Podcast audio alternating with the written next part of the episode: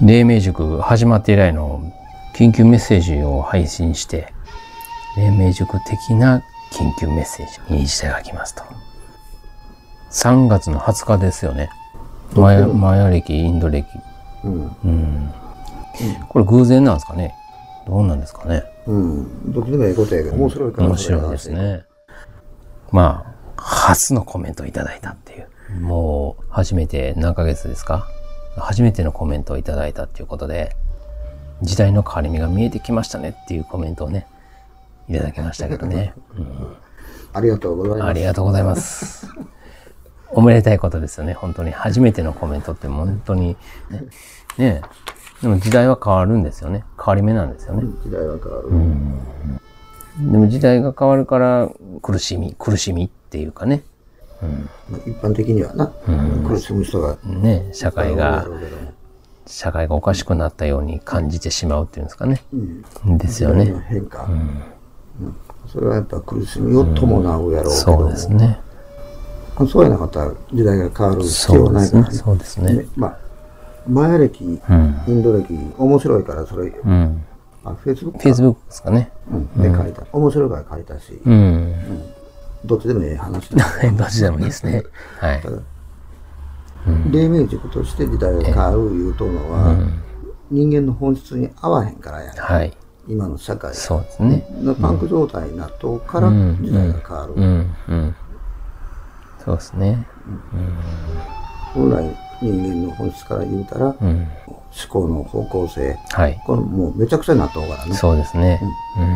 そういう社会を築いてきて、うんそれがもう限界に来とうから時代がそうですね変わるそうですね。ここは本来ポイントだけど、まあ苦しい時代やっていう感じでね、今の社会の人はそう思ってるかわからんですけど、うん希望というかね、希望と時代ですよね。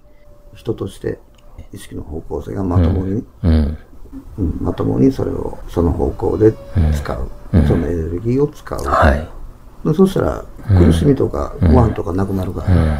そうですそういう時ね。代に入ってそうですよね。そのために古い時代と新しい時代が変わるときには、まあ、苦しみがそうですね。ぶつかりますからね、価値観がね。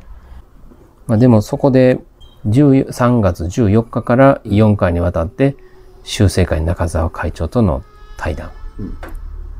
新時代おめでとう新時代代特別バージョンそうですね。スペシャルですねス。ペシャルえスペシャルは生きるがテーマやから、ちょうどテーマが合致しておるーそうですね。苦しみの時代、うん。苦しみの時代に入ってきた、一般的にはな、一般的にね。うん。3月14日から4回にわたって。テーマがええからなそうですね。ですね。ついでに宣伝したらその4回シリーズの後に潜在意識、そうですね。うん。重要な、ね。うん。まあ、最も大切なそうですね。えー、お楽しみに。まあ、それと、初コメントのお祝いってことで、えー、緊急に配信、特別配信ですか、これ。えー、ということで、えー、まあ、配信をお楽しみください。それではまた。メントをもらえるとは思ってなかったですね。講師のコメントがなかったりなさたああ、そうだね。